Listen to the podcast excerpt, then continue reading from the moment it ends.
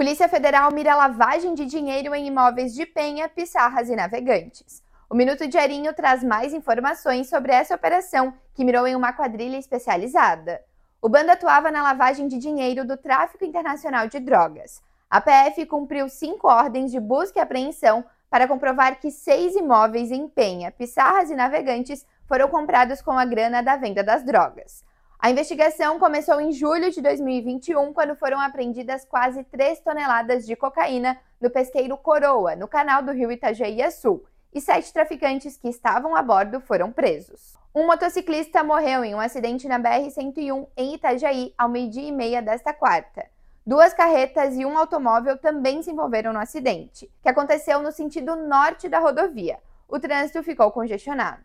O aniversário de cento e sessenta e três anos de Itajaí será com previsão de ciclone, ressaca no mar e ventos fortes na cidade e também na região.